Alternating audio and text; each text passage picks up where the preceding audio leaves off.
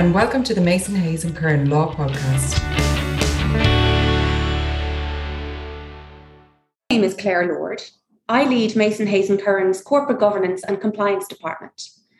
I will be chairing this morning's discussion on the requirements in Ireland for the maintenance by companies, investment funds, and trusts of information on their beneficial ownership, and to ensure that these details are held on a central register.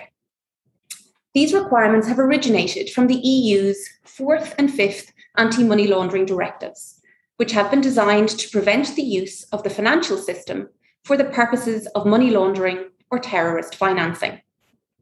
The requirements of these anti money laundering directives have been implemented into Irish law through a patchwork of regula- regulations that I will now briefly outline in order to set the scene for this morning's discussion. The requirement for certain corporate entities, including companies and investment funds, to retain information on their beneficial owners was introduced into Irish law by way of the Anti Money Laundering Beneficial Ownership of Corporate Entities Regulations 2016. This requirement was restated and supplemented in the Anti Money Laundering Beneficial Ownership of Corporate Entities Regulations 2019, which established the Central Register of Beneficial Ownership of Companies and Industrial and Provident Societies. These 2019 regulations also imposed an obligation on companies and industrial and provident societies to file certain information in respect of their beneficial owners on this central register. In June 2020, the registration of beneficial ownership of certain financial vehicles regulations came into effect, requiring investment funds to file their beneficial ownership information with the Registrar of Beneficial Ownership of ICAVs, credit unions, and unit trusts. The EU anti money laundering directives also require EU member states to require trustees to hold information in respect of the trust's beneficial owners. The Anti Money Laundering Beneficial Ownership of Trusts Regulations 2019 came into force at the start of that year introducing this requirement for express trusts. Then in April of this year, the Anti Money Laundering Beneficial Ownership of trust Regulations 2021 were commenced. These regulations revoked and replaced the 2019 trust regulations.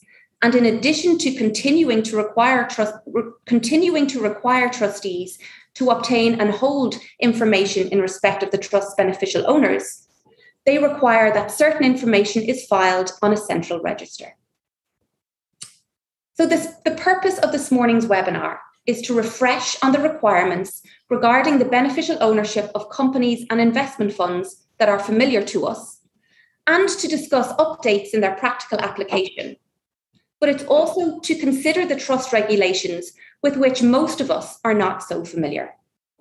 To do this, I'm delighted to be joined by three of my colleagues. Firstly, we have Laura Carney, who is the director of Mason Hayes and Curran's company secretarial department. And we also have Connor Durkin, who is a partner on our financial services team and who specializes in the field of investment funds and asset management. And finally, we have Nick Metcalf, one of our corporate partners and a member of our corporate governance team. Laura, I'm going to start with you. Before we discuss the obligations imposed on companies by the regulations, can you remind us of who a beneficial owner is for the purposes of these regulations? Certainly. Thanks, Claire, and thanks everyone for joining this morning. Uh, a beneficial owner is defined in the regulations as any natural person who owns or controls a legal entity. So that's either through direct or indirect ownership where they have a sufficient percentage of the shares or voting rights or ownership interest in that entity. So that's in excess of 25%, or that they control it by other means. So there's also a second element of that definition where no such natural person can be identified, or if there's some doubt as to whether such a person exists, in that case, there should be entered in the register as the beneficial owners the names and details of one or more natural person who holds the position of a senior managing official in the company or society. Thank you, Laura. So, what are a company's obligations regarding its beneficial ownership? There are two key obligations. The first one is that to identify any beneficial owners of the company in line with the criteria you just mentioned and to hold accurate and current information on those beneficial owners in a company's internal beneficial ownership register. Um, and then, secondly, it's to arrange for the information that's held in that internal register to be filed with the central register of beneficial ownership. And then there's an ongoing obligation to keep the information both in the internal and the central register up to date. And to any update to the details should be done within 14 days of any relevant change. Thank you, Laura. Over to you now, Connor. Um, you will be bringing us through the application of the regulations to investment funds. But before you do, can you just clarify for us the types of entity that are included within the term investment funds? Thanks, Claire. when we refer to investment funds, we are referring to funds that are authorized and regulated by the central bank. In particular, we're talking about five different types of fund vehicles, and they are the ICAV, which is the Irish uh, Collective Asset Management Vehicle, an investment company or PLC as we refer to it, a unit trust, which is different to the trust vehicles that Nick will be talking about, investment limited partnerships, and common contractual funds. And one of the important distinctions, I suppose, with funds are, is that um, other than PLCs, the register, the central register, is the central bank as opposed to the register for beneficial owners. Thank you, Connor. Is the definition of beneficial owner the same in the context of investment funds? The definition is the same as Laura has mentioned and it means a shareholder or an investor who holds uh, more than 25% of the shares or ownership interests in the fund vehicle. But what may be different for investment funds is uh, the identity of the beneficial owner, and this takes into account the legal structure or type of vehicle that we're dealing with. So, if you take, for example, a unit trust, again, it's the manager and the trustee who form the relationship there. And assume you don't have unit holders who hold more than 25% of the interest in the trust, then the default position is to identify the manager and indeed the senior managing officials or the directors of the manager as being beneficial owners. And similarly for uh, investment limited partnerships, you'll have the GP and you'll have the senior managing officials of the GP. And then just a completer understanding for ICAVs, again, assuming if you don't have, which is typically the case, uh, a shareholder who holds more than 25%, the default position is to identify the directors of the ICAV or the PLC as being the entities who are identified for that purpose as the beneficial owners. Thank you, Connor. And have investment funds the same obligations as companies regarding their beneficial ownership? Yes, they do have the same obligations. And here we're referring to the four primary obligations on investment funds. And that is to take reasonable measures to identify the beneficial owners, to, to maintain an internal register of the beneficial owners, and to file details of the beneficial owners with the central bank. And lastly, and on an ongoing basis, to keep an internal register and keep that internal register and the filings with the central bank up to date. Thank you, Connor. Nick, over to you now. Um, trusts are, by their very nature, they're different corporate entities, and the regulations introduce different concepts to deal with this.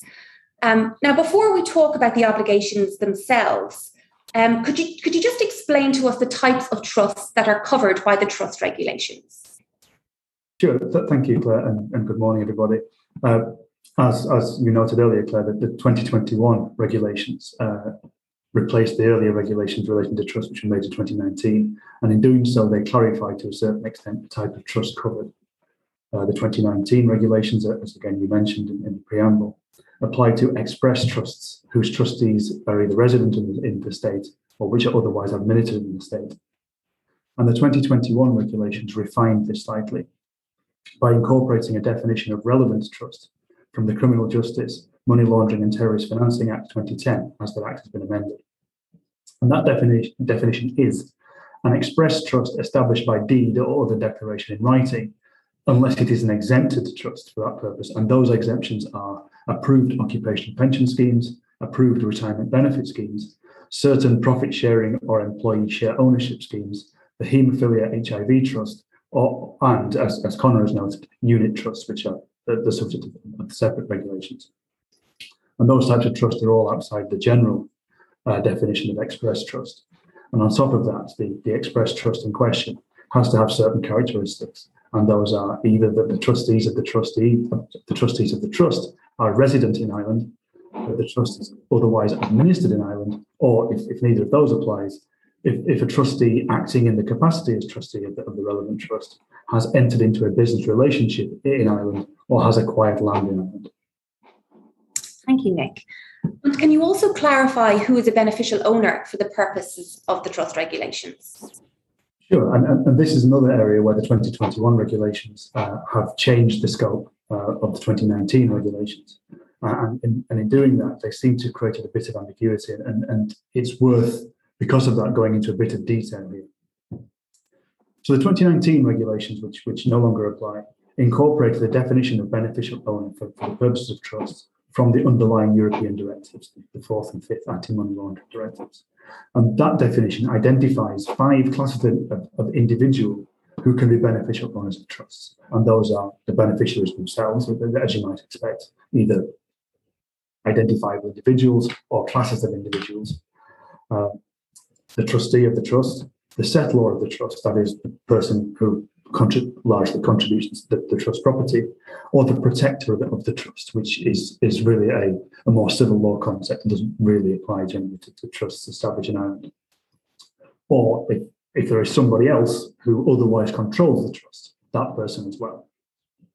And in each of those cases, in the 2019 regulations and in the directive, that beneficial owner is going to be an individual. That, that word is used. And the 2021 regulations that those currently enforce retain those classes that of beneficial owner, the beneficiary, the trustee, etc.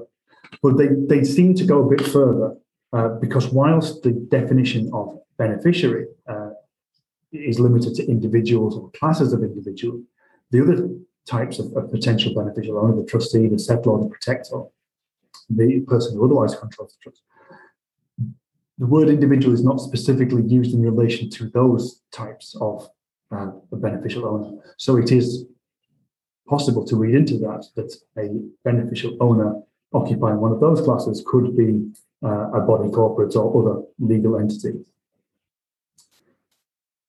And I'll come on to that in, in, in shortly as well, because that, that then ties in with, with some further regulations which which uh, which which refine what beneficial what what uh, the trustees' obligations are in, in obtaining information about beneficial owners. But it's worth noting as well that the, the definition of beneficial owner is is limited where where certain trusts are, are, are applied. And so, for sports clubs and charitable trusts, the beneficial owners are stated to be only the trustees, the committee, or the other governing body of the trust, or any other person who has control over the trust, but no other person. And for trusts which are established by wills, the beneficial owners are only the executor or the administrator of the relevant estate, or again, any other person who has control of the trust, but no other person. So that's, that's kind of so far so good. But as I mentioned earlier, the regulations then go a bit further uh, when we come to regulation seven, and that is the regulation which sets out the information which trustees must obtain about their beneficial owners. Uh, and that individual that information so relates really to only information which applies to individuals, such as data. But we'll come on to, to what that information is uh, later on. And then the regulations go on to say, well, if the trustee of, of a relevant trust identify a body corporate who is sorry, a legal entity, which in this context will be a body corporate, of a relevant trust, which is a beneficiary of the relevant trust. So not a trustee or a settlor, but only a beneficiary and the trustees have to go behind that legal entity and find out information about the beneficial ownership of that legal entity. And the regulations split those types of legal entity into two. Firstly, those who are incorporated and registered in member states and who have filed on uh, registers of beneficial ownership of companies and, and, and bodies corporate in those member states, and those outside the EU. So, taking those two in turn, if the trustees of a relevant trust identify that one of the beneficiaries of that trust is a company registered in Ireland, the, the trustees of that trust are obliged to go to the uh, register of beneficial ownership of companies and industrial and provident societies that, which Laura is discussing to find the filings made by that company, obtain that information, obtain the filing number, And that is the information they then put on the register. If the entity is incorporated outside the EU, however, if, it, it's, a, if it's a body corporate incorporated in the UK or the USA, and if it is a beneficiary of a relevant trust, then the trustees are required to uh, obtain information as respects any individuals who are constituted through that legal entity, and that's a direct quote from legislation. And that's a slightly unusual phrase in the context of, of Irish company law. But we can presume that it means, given the requirements I've just mentioned to obtain information about EU registered legal entities, that it's information about the people who own or control that legal entity which is registered outside the, the EU. But what the regulations don't do is to replicate the kind of built in de minimis requirements that we see with bodies corporate registered in the EU. So Laura mentioned earlier that if uh, with a, a, a, company incorporated in Ireland, its directors are required to ascertain if there are any individuals who ultimately own or control 25% or more of that company or who own or control it through other means. And that is, is the same broadly across Europe. However, if uh, we have a relevant trust who which has a beneficiary, which is a company incorporated in the UK, and that company has, let's say, 50 individual members, then on a strict reading of the, reg- of the regulations, it seems that the trustee of the relevant trust would have to identify and obtain information about all 50 of those members. Uh, whether that's the intention or not is, is not currently clear, but that does seem to be what the regulations say. And it's something on which clarity is, currently being sought. Thank you, Nick. Uh, I might just ask you to, to outline for us now the obligations that the trust regulations impose on, on trustees regarding the beneficial ownership of the trust and who has the responsibility for, for, for meeting these obligations. Yeah, so, so as I noticed uh, in, in the, the, slightly longer answer uh, earlier on, the, the obligation falls on the trustees of the trust. And they are required to obtain certain information about the beneficial ownership, the beneficial owners of the trust, which they keep on an internal register and in time uh, file on a central register, which is being established. Uh, uh, and as with the other types of central register, there, there will also be obligations to uh, update that, regi- that information on the register as and when it requires to be updated. Thank you, Nick. We, we might just spend a bit, little bit of time now discussing the information um, that's required to be held and filed um, in, in respect of beneficial owners across the various um, body types. So, Laura, while a lot of us are familiar with the information that companies are required to hold and file in respect of their beneficial owners, can you just remind us of this information? Sure. Um, the information required to be filed with the Central Register for companies and societies is primarily in line with the information required to be held at the Internal Register, also. So that's the, obviously the company name and number. And then in relation to each beneficial owner that has been identified, it's the full name, date of birth, residential address, nationality of the beneficial owner, as well as a statement of the nature and extent of the interest that's held or exercised, and also the date of entry as a beneficial owner or the date of cessation as when it comes along to updating the register. Um, the only information, the only other additional information that's required for filings with the central register, which isn't required to be kept in the internal register, is the PPS number for each beneficial owner. And that's required for the purpose of identifying or verifying identity, and it's not available on any RBO access search. Um, and it's very important that the details entered for the beneficial owner match the information that's associated with the PPS number in the Department of Social Protection. And this is often where we're actually seeing filings with the RBO rejected. So, for example, where people use Irish versions of their name in the central register, but they may have an English version of it with the Department of Social Protection, or for example people using longer versions like jonathan instead of john and those kind of things have led to a lot of practical issues with filing and often just because of uh, gdpr considerations you don't often get as presenters you don't often get the reason for why filings are rejected so it's often um, not not obvious why that is the case but it's often the best uh, starting point is to check that the information for the PPS number is consistent with what's in the Department of Social Welfare. And then obviously there's cases where there's foreign beneficial owners who may not have an Irish PPS number. And the Central Register has introduced what they're calling a Form Ben 2, and that was introduced in August 2019. And that requires the details and identity of the beneficial owner to be verified by a notary public where it's been certified outside of Ireland, which would typically be the case with the foreign individual who's beneficial owner. Um, I think we're seeing approximately about 8% of all RBO filings that are requiring a Ben 2. And what we've found um, for a lot of companies, it's often this requirement of of arranging the notarization of a Form Ben 2, which has led to some difficulties in fulfilling the obligations, just in particularly over the last 18 months with the COVID pandemic has led to some issues with in-person notarizations. Thank you, Laura. Um, so firstly, where, where is the information on companies held? Who maintains the register? And, and who has access to that information?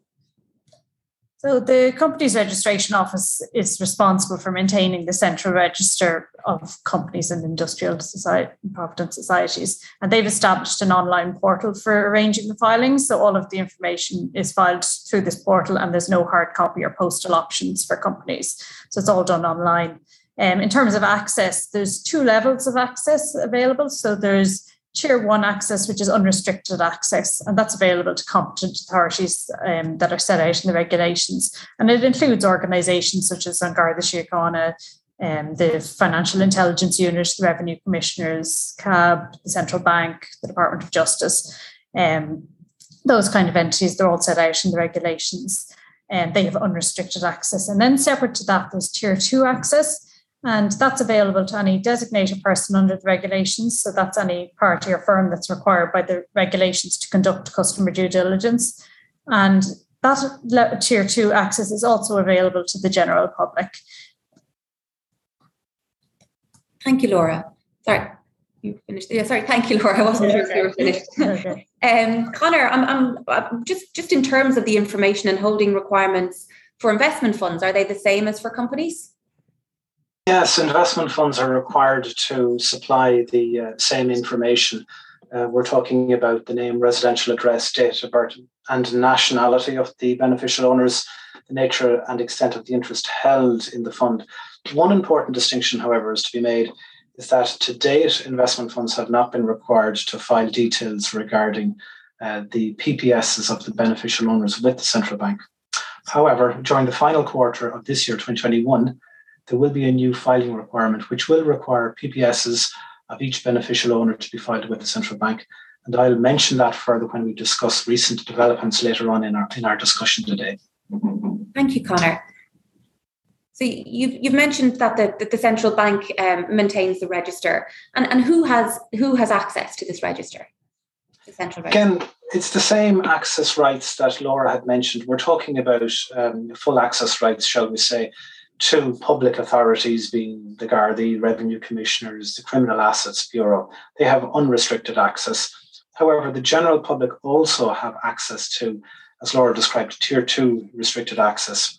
And this is to the same level of information that we're talking about details of the uh, identity of the beneficial owners, uh, not their residential addresses, but details as to their nationality.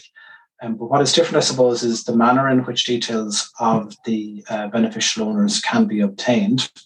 Uh, the beneficial ownership details can be obtained by sending an email request to a dedicated email uh, that the central bank operates.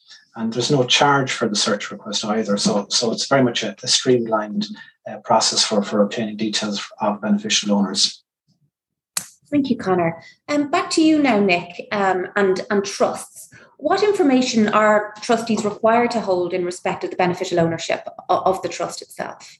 It's, it's the same information as, as and Connor have identified there the name, residential address, nationality, uh, uh, as nature, as well as nature and the extent of interest held by the beneficial owner. And again, there is a requirement for the trustees to obtain the PPS number of, of each beneficial owner. Uh, or in, in, the case of, of trusts, where the beneficial owner does not have a PPS number and is not resident in the state. Uh, a, another unique identifying number and a copy of the document from which that number is derived, and the regulations used as examples, uh, passports or national identity card. Thanks, Nick. Um, so while the obligation to maintain internal registers of beneficial ownership of trusts has been in place for, for a little while, the central register is new. Who's going to maintain it? When will it open for filing? And what, what deadlines do we all need to be aware of? So the central central register will be is in fact being maintained by the revenue, uh, and the register is already open for filing, and, and that's done by the the ROS system, the ROS system. The uh, and and we understand as well from from some uh, uh contact we've had with the the revenue that the filings are being made.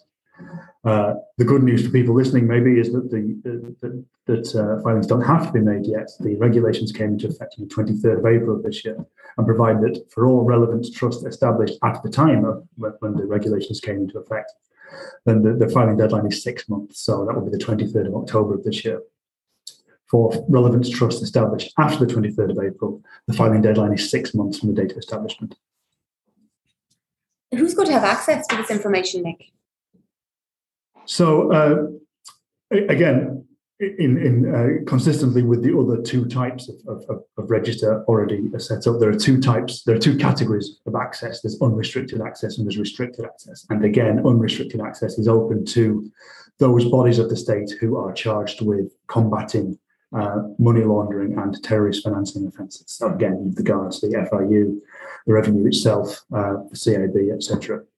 And again, it's certainly in, in common with the, the company's uh, regulations, and I, I, presume as well the financial institution regulations. There is a safeguard there in that any access must be made by a uh, person within the relevant organisation of a certain rank, and that uh, application must have been approved by a person of a higher rank. So there, there are safeguards, presumably against against abuse. And in addition to the state bodies mentioned, uh, there are uh, uh, noted competent authorities uh, within the trust regulations, and those are again central bank, Ministry of Justice, uh, Law Society, and so forth. Again, whose uh, employees of a certain rank have rights of unrestricted access. and unrestricted access is everything which is on the register, but not the PPS or other unique identifying number. Which, again, Laura mentioned the purpose for that. It's, it's to enable the registrar to identify said ascertain the identity of the beneficial owner whose details have been filed. And the state bodies mentioned are entitled to share the information which they gather from the central register with their equivalent bodies in other member states of the European Union. So that's unrestricted access. There are also types of uh, classes of people who are entitled to restricted access. And again, as with the other two types of register, the restricted access is name, month and year of birth, but not full date of birth, country of residence, but not residential address, nationality, and again, the, the uh, statement of the nature and extent of the interest or control exercised over the trust property. And the people who are entitled to restricted access are, again, designated persons, which is in keeping with the other ones, but those, again, are uh, persons who are uh, obliged to conduct you know your client and anti-money laundering exercise in relation to their clients when entering into business relationships with them. Uh, law firms, banks, the, the obvious examples. And also other people, which loosely could be categorized in the general public, save that that category of person is significantly limited by the trust regulations. Whereas, as both Laura and Connor have mentioned, there is a kind of general uh, uh, access to the to the register for the public. With the trust, that isn't the case. And any person other than those categories which I've mentioned who wish to have restricted access to the uh, information on the central register of trust must demonstrate to the registrar that those persons have a legitimate interest in that information. And that legitimate interest is that the applicant must demonstrate the registrar that he or she is engaged in the prevention, detection, or investigation of money laundering or terrorist financing offences. That he or she wants the information in question for the purposes of that protection, detection, investigation. So it's not just a fishing expedition, it's, it's for the purposes of, of some ongoing action that the person is taking.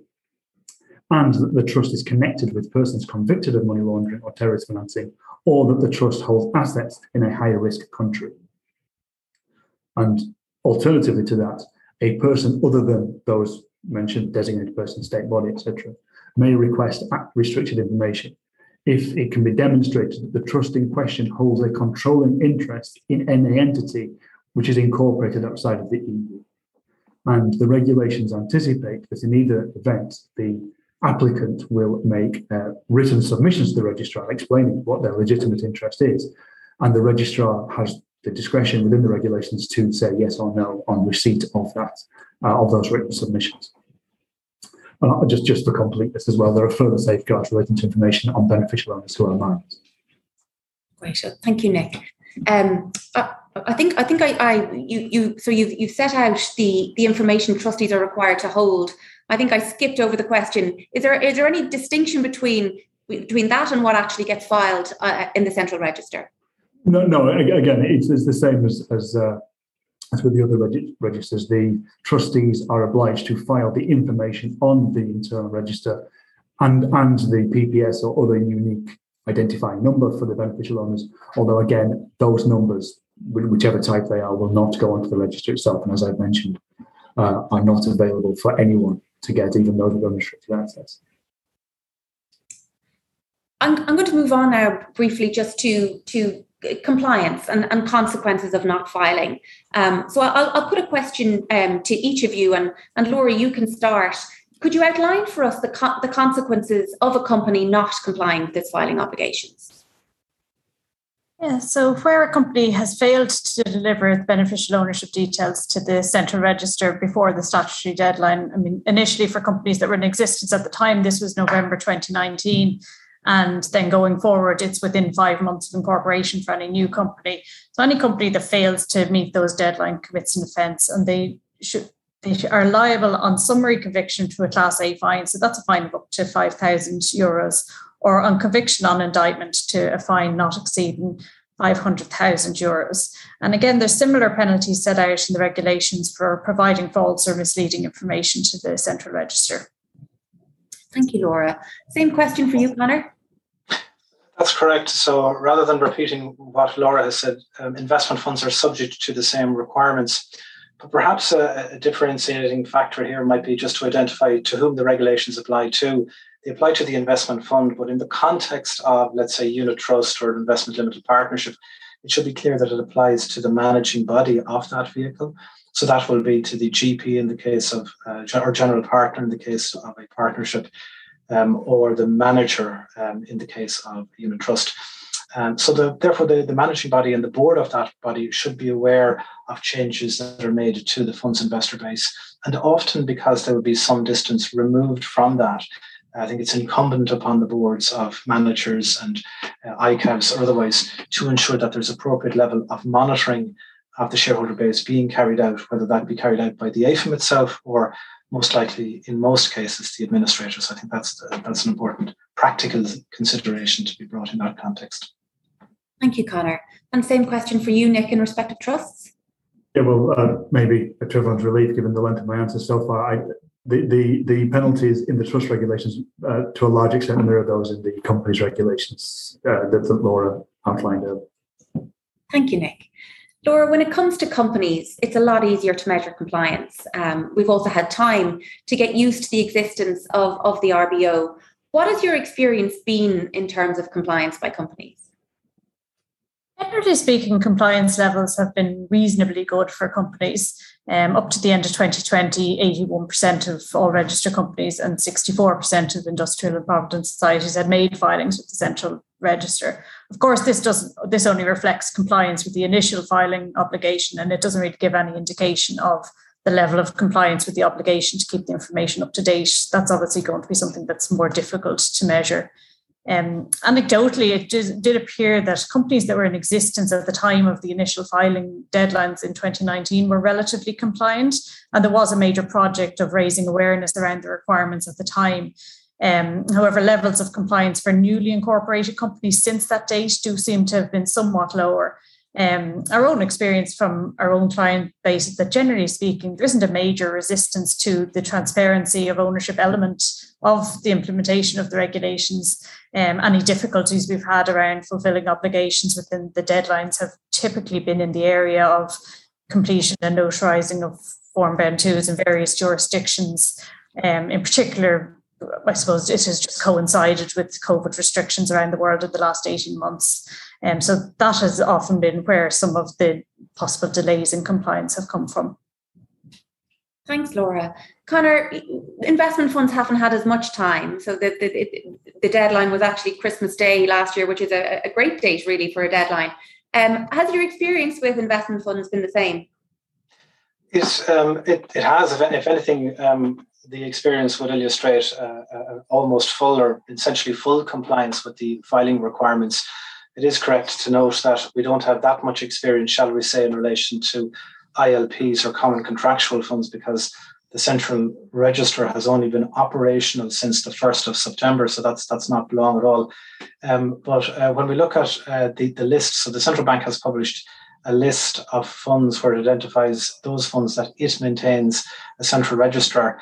Uh, and that's very, very comprehensive. Uh, from looking at that, I'm not aware of any gaps in that. But in, in addition to that, our experience would illustrate as well that there has been full compliance in relation to the filing requirements with the central bank so far.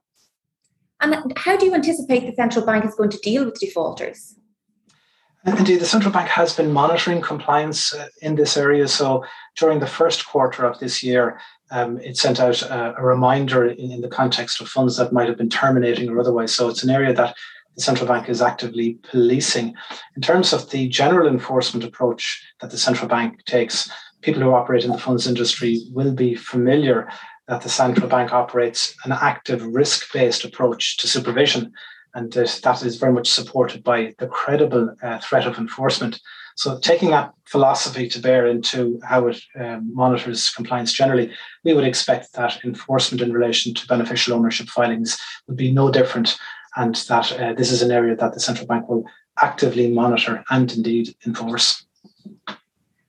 Laura, what do you think the future holds in terms of enforcement action being brought, brought against defaulting companies?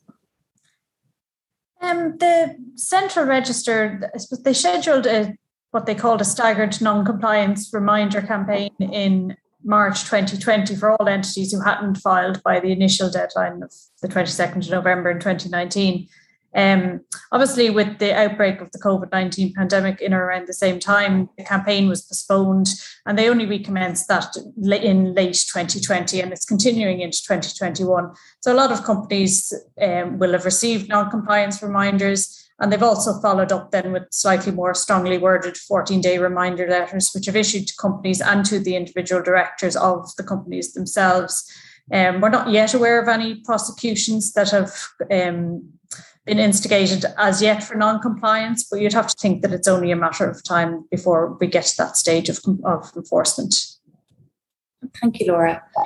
Before we move on to, to questions and answers, um, I might just put just put it to the panelists to maybe give us some tips in terms of of, of you know of, of, of recent update and, and in Nick's case, um, perhaps where do you foresee practical challenges with the rollout of the filing requirements um, in respect of trusts? Well, I mean, that's not quite an answer to the question, but, but just to continue the theme of enforcement there, I think it's worth noting in relation to the trust register, because it's operated by the revenue, the, the revenue, of course, has a, a, a, an inbuilt and fairly active enforcement uh, section and, and, culture itself. So it's probably worth working on the basis that uh, uh, if you don't fulfill your obligations as a trustee of a relevant trust, you may uh, receive reminders and then action maybe quicker than, than the other registrars have, have, put in place. Although that's that's speculation at this point. But just generally, the uh, as I noted earlier on, the the new regulations, which haven't been in, in force all that long, did or do seem to have changed the uh, type of, of, of beneficial owner that the trustees need to go after. Certainly in the context, uh, as, as I, I, discussed earlier, of trust, trusts which have beneficiaries which are bodies corporates incorporated outside the EU, there, there may be a fair amount of work to ascertain who the individuals who own or control those entities are, and uh, that even if there are a number of them, it may be, may be necessary to obtain details on all of those beneficial owners. So trustees need to be aware that, practically speaking, that there may be a fair amount of work for them to obtain the necessary information to get it filed on the internal register and then to make the filings by the first deadline of the, the 23rd of October. So that, that, that I would expect to be the main practical consideration here, just the, the, the information that's necessary to obtain and the time there is to file. Thank you, Nick. Uh, Laura, I suppose a slightly different question for you have there been any recent developments in relation to the central register of beneficial ownership that you'd um, that you'd like to mention? Yes, um, I suppose the most relevant one is the Criminal Justice Money Laundering and Terrorist Financing Amendment Act in 2021, which came into effect in April this year. And while the Act hasn't changed the obligations for companies, its implementation has brought in changes around the obligations of designated persons, and that this has led to compliance with the regulations being a much higher priority, in particular for newly incorporated companies. Um, just as a reminder, designated person is defined in the 2020 Criminal Justice Act, and it includes financial institutions, accountants, auditors, tax advisors, legal professionals, as well as dealers in high wealth goods and that kind of thing.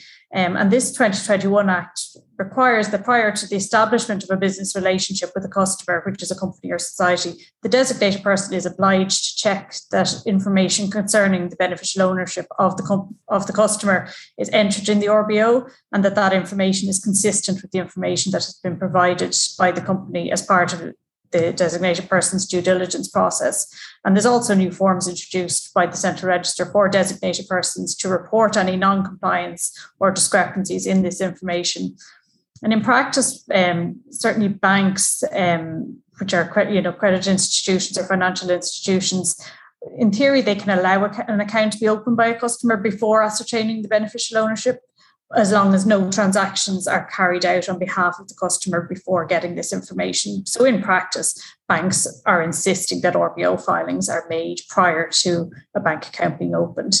And this means that, from a practical perspective, newly incorporated companies who want to commence trading and open a bank account really need to ensure that their filings are made with the RBO as a matter of urgency prior post incorporation, rather than waiting the five months which they're actually allowed um, under the regulations. And the 2021 regulations, they also oblige designated persons to report any non-compliance or discrepancies that they find in the information that comes to their knowledge from other sources when they're carrying out due diligence. So it has become much more of a priority for companies where they're being requested this information from banks when they're opening bank accounts and also from other service providers such as auditors when they're establishing a business relationship. Great, thank you, Laura. Same question for you, Connor. Any recent um, updates? Uh, thanks. Um, there, there, have been recent significant developments in this area. Amending regulations were published in July 2021, which require the PPS numbers of beneficial owners to be submitted to the central bank. And the central bank clarified in, the, in a letter to industry on the 19th of August that it will require a resubmission of beneficial ownership details uh, by all relevant entities. And that information should include the PPS numbers of the beneficial owners, uh, the CBI or central bank reference number uh, to non PPS owners where they have issued one. And there'll also be changes to questions in relation to whether or not the individuals um, um, hold uh, PCF positions with, with the central bank. Uh, the central bank has clarified that it will implement a process to deal with beneficial owners who don't have a PPS number there'll be quite a few of those. And here we're really referring to foreign nationals who wouldn't have a PPS number. At this stage, it's not clear exactly what type of process the central bank will put in place. However, um, looking at the experience um, of the CRO, we would expect that it would be a very similar process. You're going to have a form of BEN2 or an equivalent uh, document used as a means of capturing and validating the information of people who don't have a PPS number, mainly individuals who are not resident in Ireland. That's and that's a significant change. The filing requirement for that uh, will be implemented during the fourth quarter of this year, and uh, the deadline I think is the first of January uh, 2022. Thank you for listening to the Mason Hayes and Curran Law Podcast. We hope you found it useful. For more information on legal matters, podcasts, and webinars, please visit mhc.ie.